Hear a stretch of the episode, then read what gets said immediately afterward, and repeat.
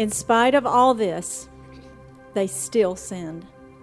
Despite his wonders, they did not believe. So he made their days vanish like a breath, and their years in terror. When he killed them, they sought him. They repented and sought God earnestly. They remembered that God was their rock, the Most High God, their Redeemer. But they flattered him with their mouths. They lied to him with their tongues. Their heart was not steadfast toward him. They were not faithful to his covenant. Yet he, being compassionate, atoned for their iniquity and did not destroy them. He restrained his anger often and did not stir up all his wrath. He remembered that they were but flesh, a wind that passes and comes not again.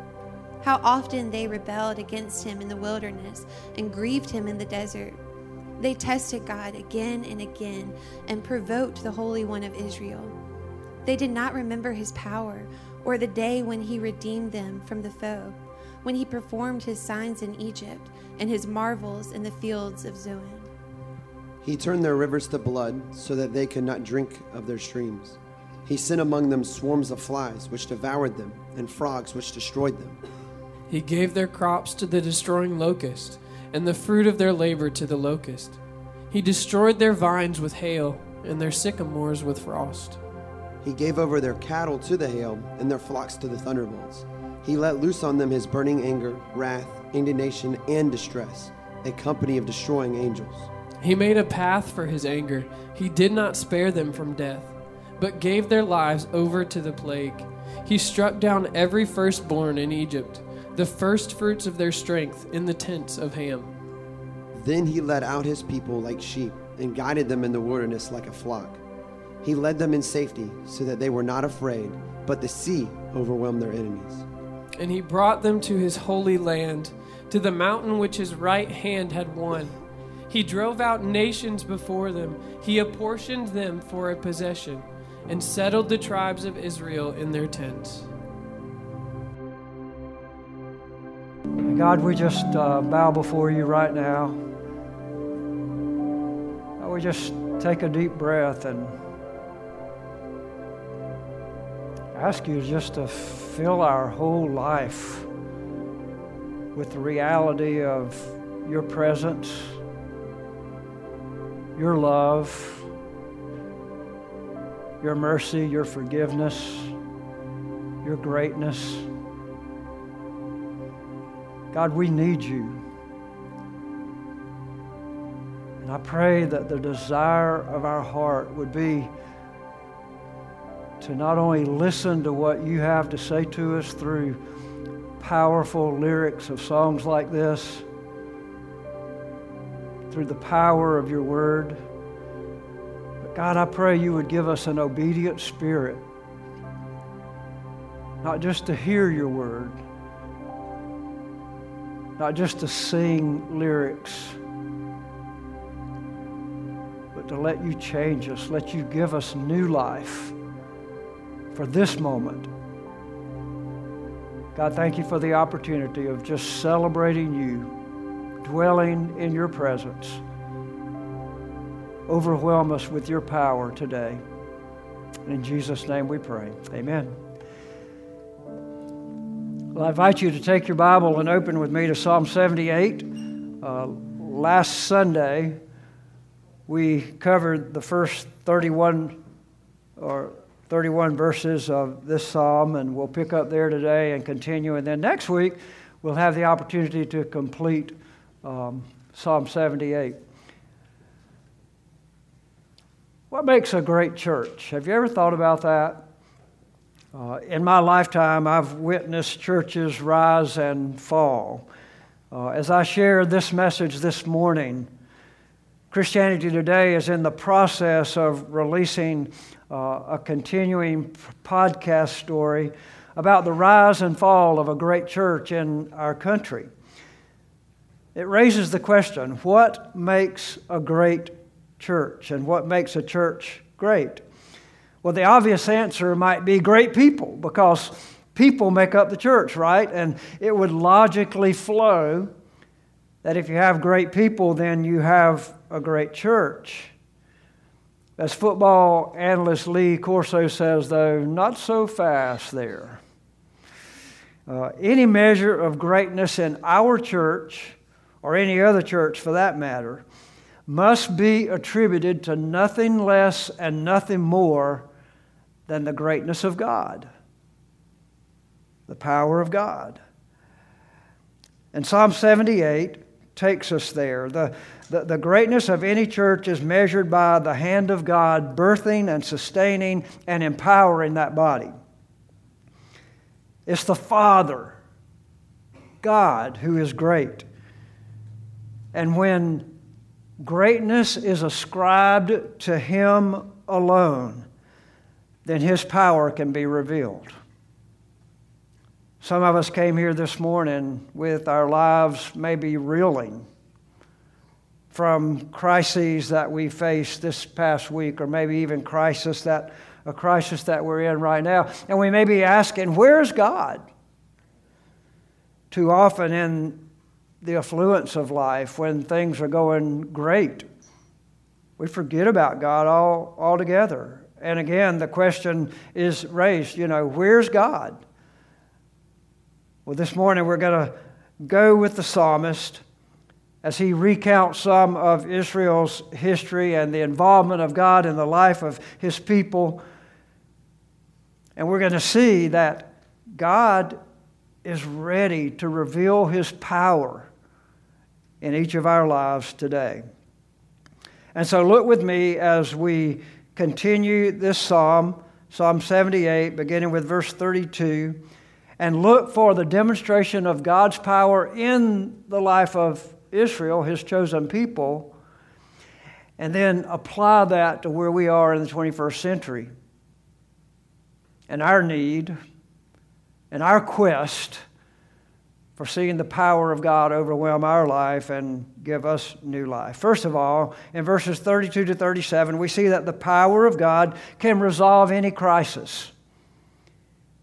The story begins with God's blessing. We saw this expressed in the first stanzas in verses 1 through 31 last week. The judgment of God on the sins of his people was devastating because they ignored the greatness of God working in past history in their life, and the psalmist was warning them the future generations deserve a better course than that. The future generations deserve to see the hand of God, the power of God at work in their life.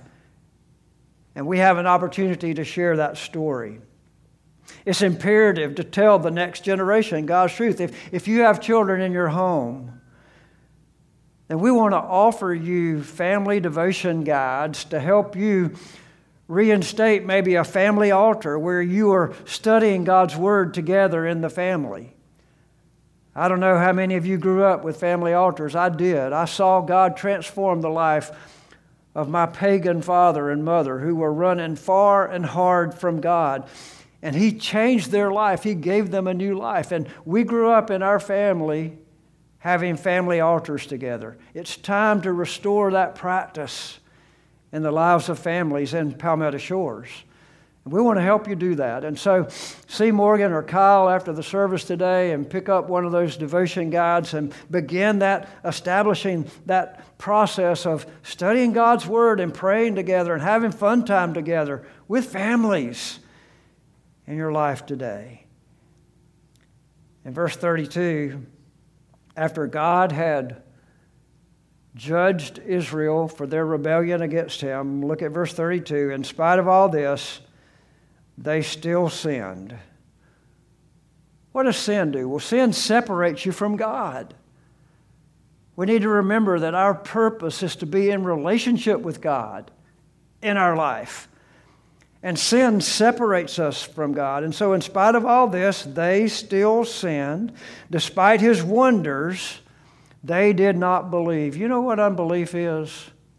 When the Bible says they did not believe, unbelief is the sin that separates you from God. Not trusting God, not believing in God, not anchoring your life in God is unbelief. And that's fatal in the life of any person. Let me ask you this, and I've asked this maybe once before, but it bears repeating. Do you remember the first sin that you ever committed? you know why you can't remember the first sin that you ever committed? Because you were born into a nature of sin. You have sinned from day one in your life, literally, rebelled against God. That's what sin is rebellion against God. Do you believe? Here's even a greater question Do you believe that God has forgiven you for your sin? The Bible says if we confess our sin, He is faithful and just and will forgive us of our sin and cleanse us from all unrighteousness. You today can live in freedom from the slavery of sin, from the separation that sin puts in your life between you and God, as long as you're willing to believe. A lack of belief cost Israel everything. The Bible says God's people did not believe. Look at verse 33. And as a consequence to that, so he made their days vanish like a breath and their years in terror. What does that mean? Well, in simple language, it simply means that you do not want to live under the wrath of God. There's an alternative. Psalm 16 11, two years ago, we looked at this psalm. Psalm 16:11 says, "In God's presence there is fullness of joy. At God's right hand are pleasures forevermore." You don't have to choose to rebel against God and live separated from God. God invites you to Himself so that you can live in His presence and experience fullness of joy and pleasures forevermore not just on this earth, but for ever and ever, for eternity. Unfortunately, Israel chose to abandon life in God's presence, and they chose his wrath. Verse 34 So when he killed them, they sought him. They repented and sought God earnestly, but we're going to learn later that this wasn't on God's terms, this was on their terms. Have You ever heard a child do something that they know they're not supposed to do? Maybe they do something to hurt another child, and when they're confronted by it, parents, you know this, I'm sorry. Do they really mean it?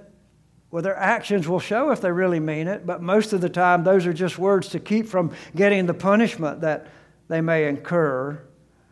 And that's what Israel did. They repented, but it was not sincere repentance. They sought God earnestly, but not on God's terms. They sought God earnestly on their terms. You know, there's something about people dying that puts us in crisis mode. And that crisis will either draw you closer to God or it will push you further away from God. In Israel's case, they found themselves in crisis mode and they found themselves running away from God. Look at verse 35. They remembered that God was their rock. What's a rock? A rock is something that you stand on firmly, it's an anchor that will hold you in the storms of life. They remembered that God was their rock, the scripture says. The Most High God their redeemer. What is a redeemer? A redeemer is someone who purchases someone at a price. And that's what God had done for Israel. He had given them life in His presence. And they had an opportunity to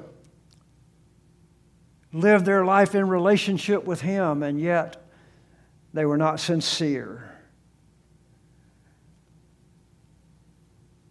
Verse 36 they flattered him. Flattered him with their mouths and lied to him with their tongues. What is flattery? Flattery is shallow, meaningless words. It's words that mean nothing. It's when you say what somebody you think wants to hear you say, but you're really just buttering them up. You're flattering them. That's what Israel did to God. They flattered him with their mouths, they lied to him with their tongues. Lying is a true expression of the heart. You lie because you don't want to face the consequences of the truth. And that's what Israel did with God. They lied to him with their tongues. Verse 37 their heart was not steadfast toward him, they were not faithful to his covenant. What is a covenant? A covenant is a promise that's been secured by an adequate payment. So God established his covenant for your benefit, as he did with Israel's, because he is faithful. Verse 35 refers to God being the Redeemer. That means that, that he has purchased his people with an adequate payment. Now, some of you may may be here this morning, maybe you, you can't get a picture of that in your mind. But for our generation today, when we sin against God, which we all have done, it separates us from God. And God chose a remedy for that, for you and for me, by coming to this world as a man and living as a man, living a perfect life. Perfect life. And then he sacrificed his own blood to pay the price for your sin. That cross, a cross is a symbol that God has paid the price to pay for your sin. He's redeemed you. And all you have to do is repent of your sin, turn away from your sin, and put your trust, believe in Him, put your trust in Him that He's paid the price for your sin and that He has set you free from your sin. And you claim that, you own that. You don't flatter Him, you don't lie to Him. You set your heart steadfast toward Him. You remain faithful to His covenant. He's the one that initiated the covenant of giving you life a secured promise. So trust Him today as your Redeemer if you've not done that. I wonder, you know, how, how do people flatter God today?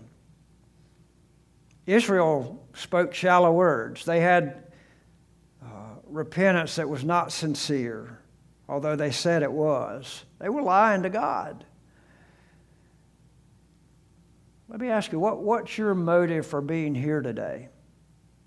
Is your motive for being here today to genuinely, honestly connect your life with God and give praise and glory to Him?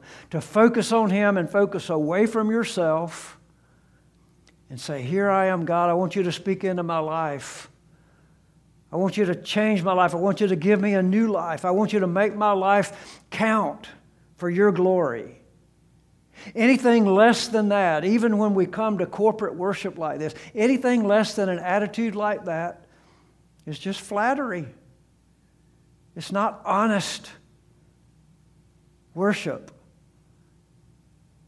So don't fall into the trap of, of that Israel fell into and, and, and have a motive that is not just to know God and then say, God, okay, now that I know you, I want to serve you. I want you to take my hands and feet and use them to bring glory to you, not just on Sunday, but Monday to Saturday. Is repentance for breaking God's covenant genuine in your life today? Are you willing to say, God, God, I'm a sinner? Would you point out areas in my life where I've rebelled against you, where I am right now rebelling against you? And as you convict me of that, forgive me so that I can be honest and open and genuine and not flatter you with empty repentance. Are you making all of life about Jesus? I guess is the bottom line. Are you living a life that reflects the fact that you know Him and you're in relationship with Him and you love Him with all of your life. You, might try to flatter God, but it's not going to work. God knows when your heart is turned toward Him and you're sold out to Him and you're willing to make all of life about Jesus. So, for Israel, unfortunately, only after harsh judgment did they even remember that He was their rock and remember that He was their Redeemer. But even in their repentance, they were flattering God. The power of God could have resolved their crisis if they had only believed and trusted in Him. Their character cracked under pressure. I think you would agree with me that our world is in crisis today. When I talk about crisis, though, I'm not talking about the earthquake in Haiti. I'm not talking about the travesty that's taking place in Afghanistan and other persecuted areas of the world. I'm not even talking about coronavirus. I'm talking about a crisis of faith. And God is knocking at our heart's door today saying, Put your trust in me. Develop a relationship with me that will carry you through the circumstances of life, any crisis, any travesty of life. Because the power of God can resolve any crisis when we walk with Him. Here's the question Do you really believe that God has that kind of power? Do you believe that God has the power to take circumstances around your life and lead you through them in a way that's going to bring glory to Him. That's the bottom line. That's really the bottom line of life. The power of God can resolve any crisis. So don't flatter God, don't lie to God. Israel fell in that trap and suffered the consequences. Flattering faith is no faith at all. Secondly, in verses 38 and 39, we see that the power of God is revealed in God's character. So let's talk a, a, moment or two about God's character. See, God was merciful in spite of the unfaithfulness of Israel. And you're here today for one reason, and that is because God is merciful. Only God has the power to create. Nothing else can actually create, speak something into existence that was not there before. Only God can do that. And God has spoken your existence into place. He's given you the breath of life to sustain you. His character is established, His character is revealed through the fact that He is faithful. Look at verse 38. Yet he, being compassionate, atoned for their iniquity. That means that he made it possible for them to be forgiven for their rebellion against him. And that is true for me today. That's true for you today. Verse 38 he, being compassionate, atoned for their iniquity. He did not destroy them. He restrained his anger often and did not stir up all of his wrath. Forgiveness from God to you is at the heart of atonement. That means God wants to make you one with Him, and He has laid out the plan for that to work through giving his own life to sacrifice for your sin. So don't miss it today. Verse 39, he, he remembered that they were but flesh, a wind that passes and comes not again. It's awesome to be remembered by God. In Exodus chapter 25, we have a description of the mercy seat. That's the place where Israel, in their history, would bring their sacrifice for their sin. They would bring it to the priest, and he would offer the blood of the sacrifice on the mercy seat to atone for the sins, to forgive the sins of God's people. Once again, God paid that price for you and me. Let's not forget that. God's great mercy was demonstrated for us, and Him becoming the sacrifice to shed His blood to pay the price for our sin. He knows that we're but flesh. He knows that we're given toward, bent toward a life of sin and rebellion against Him. And yet, He loves us enough to bring us back to Himself through His own mercy. God was merciful and atoned for their sin just like He does for ours today. God did not destroy them. God understood their weaknesses of the flesh just like He understands your weakness of the flesh. The power of God is revealed in His character. Now, integrity, you know what integrity is? Integrity is what holds something together when it's put under pressure. This building has integrity. Hurricanes come and go, and because of the way this building is structured, it holds together. That's integrity. Character is what comes out of your life when you're squeezed. And the character of God is always consistent. Character is who you are when no one is looking. And even better than that, character is who you are no matter who is looking. And God is consistent. You've seen people who act one way when they're in a church crowd or when they're in one crowd, and then they act totally different when they're in another crowd. That's the character of man. That is not God. He doesn't act that way. He is consistent. His character is totally 100% always dependable and consistent. So the psalmist points out many character qualities. Let me just give you a few. God is loving, He's just, He's holy, He's wise, He's gracious, He's compassionate, He's merciful, He's kind, He's forgiving, He's long suffering, He's slow to anger, according to the psalmist. He's faithful. And you can depend on Him to sustain you through any crisis. And through that crisis, walking hand in hand with Him, He will give you the opportunity to give glory to Him. That's what life's all about. It's not about me, it's not about you, it's about Him. And when His character is poured into you, then you're squeezed and His character comes out. Guess what? He gets glory for that, He gets honor for that.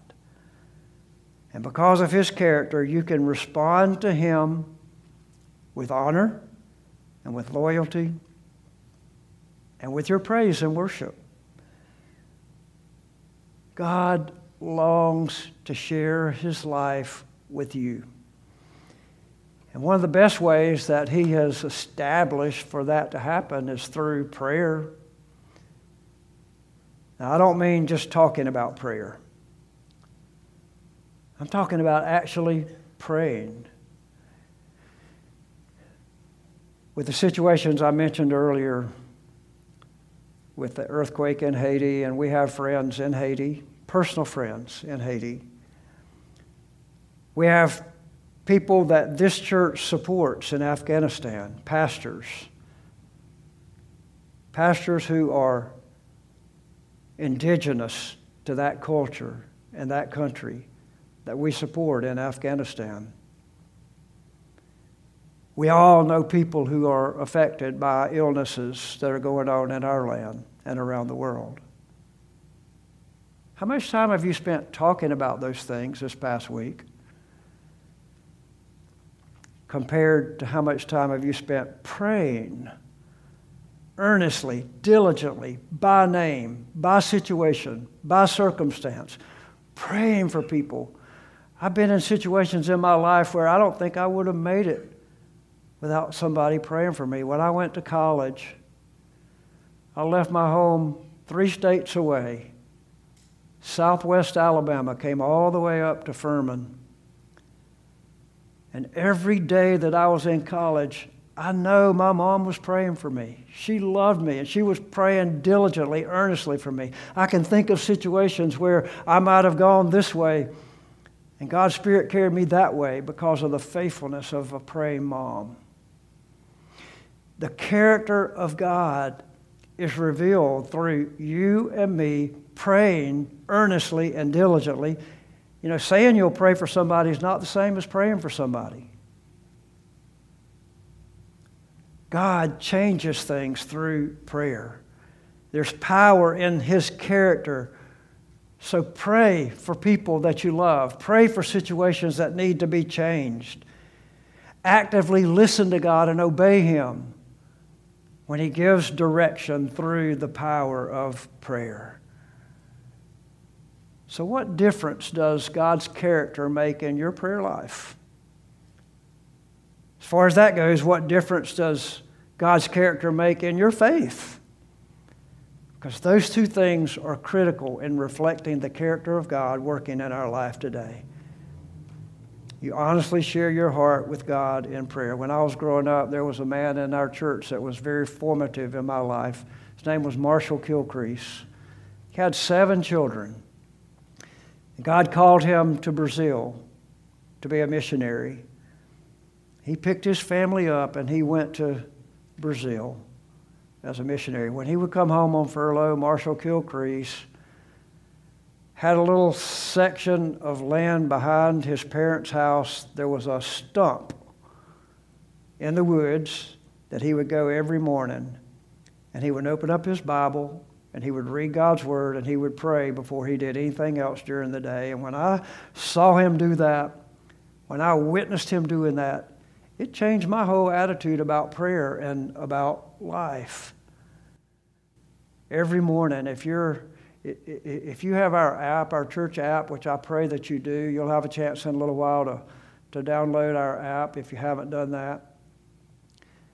But you have to give us your email address in order to do that. And everybody that we have email addresses for, every morning I send one little verse, one little verse of scripture with a little prayer thought. And my purpose for that is to encourage you to start the day in prayer. Start the day in God's Word. To say, God, I want your character to be revealed in me today because your character changes things changes things in my life and it changes in changes things in the lives of people that I influence and interact with. The power of God is revealed in his character. And when you know him and you anchor your life in him, he reveals himself through you in a powerful way.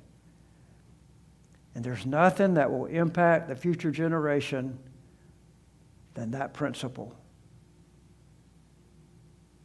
Being in relationship with God through His Word and through prayer every single day. The power of God can resolve any crisis when you trust His character.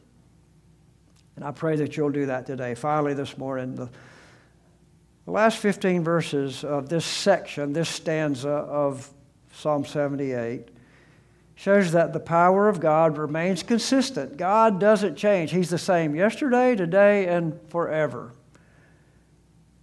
God faithfully led His rebellious people to their promised land. The promised land was God's plan. He led His people to the promised land. God blessed, man rebelled.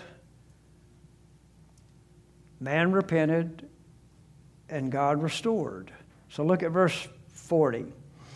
How often they rebelled against him in the wilderness and grieved him in the desert. Are you there right now? Is your life vitally connected to our true and living God? Is his character being revealed and squeezed out in you, or are you in the desert somewhere? Are you wandering far away from God? They rebelled against him in the wilderness and grieved him in the desert. when, when someone you deeply love acts out, when they misbehave, maybe as an adult, maybe even end up in a bad place, in prison or something like that, what does that do to your heart? It, it grieves your heart, doesn't it? And hopefully it grieves their heart. That was the picture of Israel here. They grieved him in the desert. God was trying to lead them, and they kept rebelling against him. The story of mankind. Verse 41 they tested God again and again. They provoked the Holy One of Israel. Provoked the Holy One of Israel. We have two grandchildren that are two years old. Yesterday was a exciting day in the Bird family we were in Charleston with Perry, our two year old granddaughter, and I'll tell you what, there were five or six little two year olds running around in the house with about 30 adults, pouring down rain outside, confined quarters. Those two year olds can try your patience.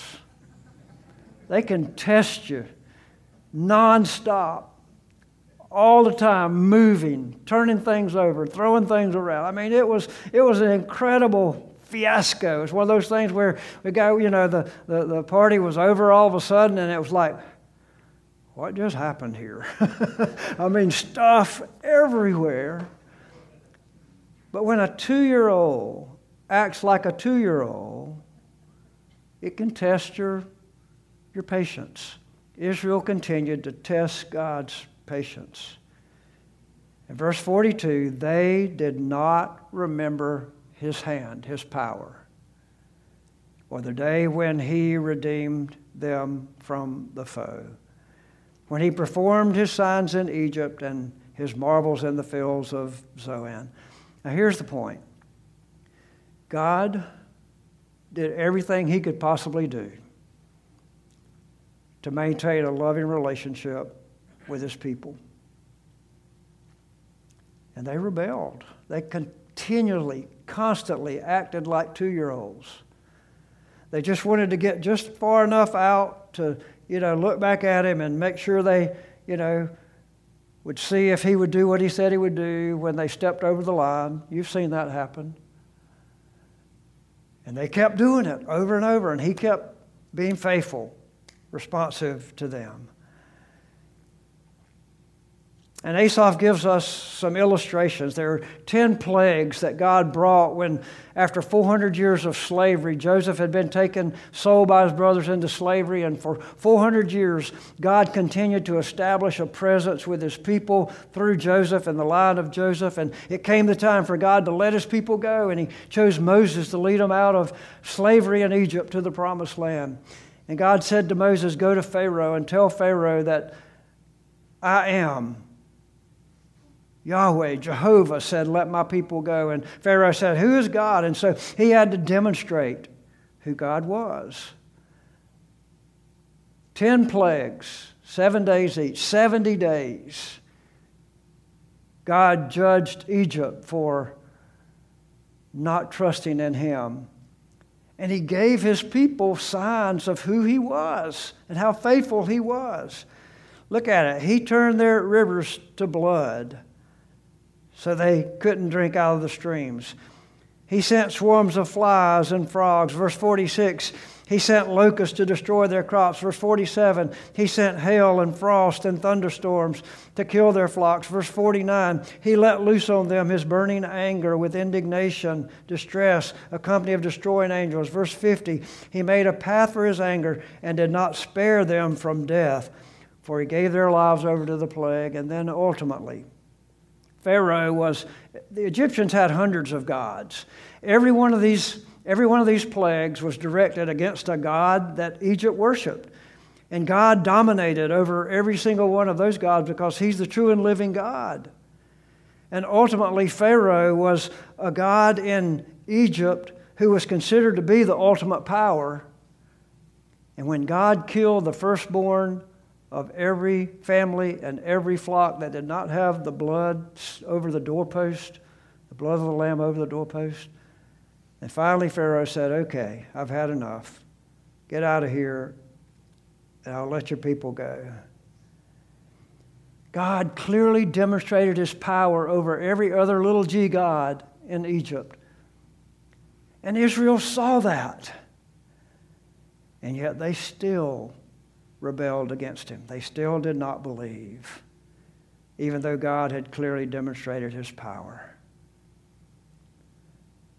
Two quick thoughts here. Number one, what are you putting ahead of God in your life today?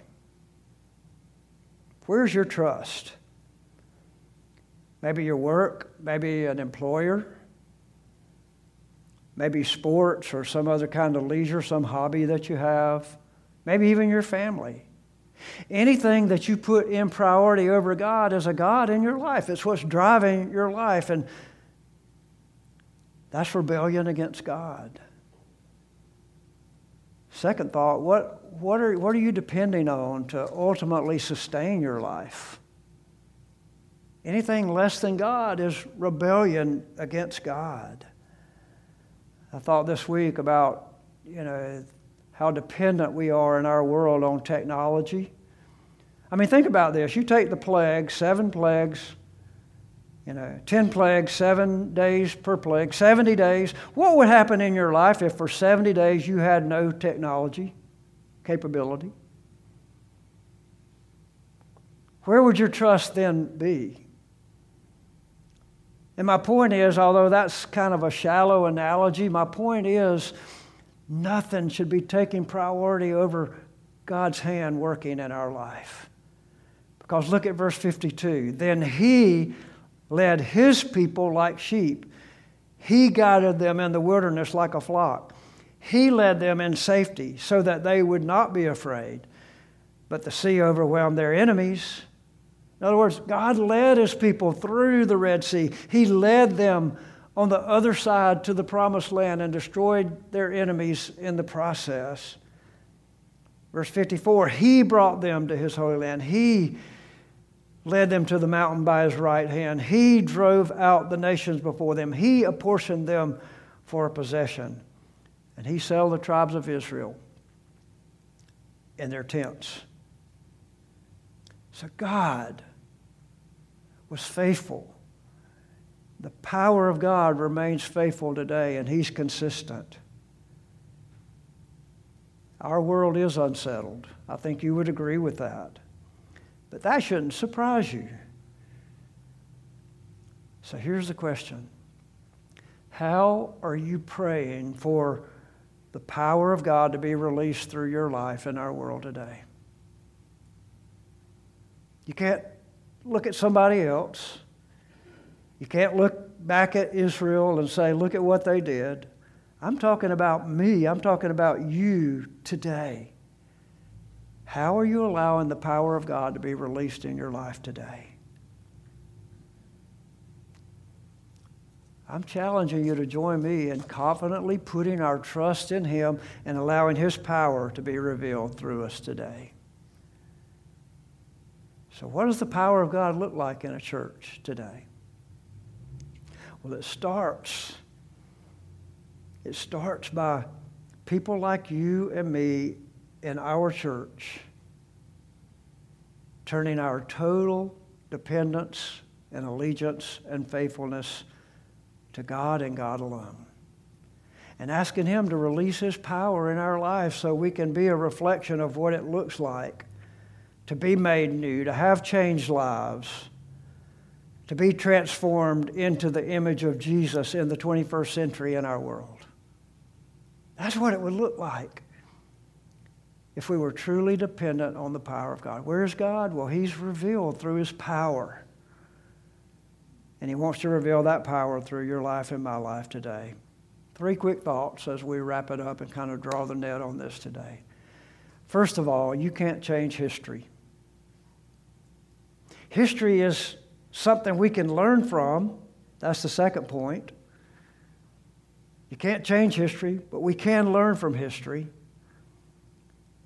And the third question is Are you willing to repent and receive God's power in your life today?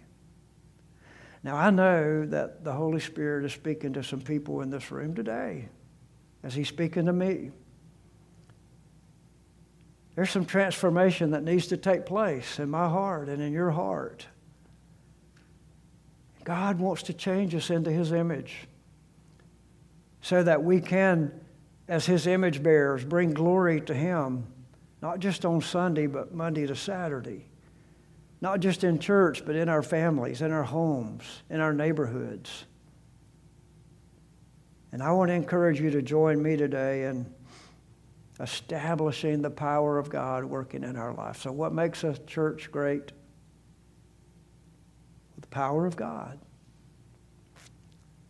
So, I challenge you to repent and receive His power and build an authentic life of relationship with Him that starts with prayer, living in His Word, praying in faith, fellowshipping with believers, and then sharing the witness of His glory to the world around us. God, thank you today that there's a move of your Holy Spirit in this church. And I sense that there's a move of your Holy Spirit throughout the world today. God, I thank you for your power. And I thank you that your power was not reserved just for leading the children of Israel across the desert to the promised land. But it's even more applicable to every single life on planet Earth today.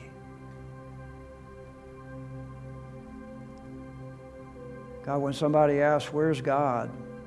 I want to be like the Apostle Paul.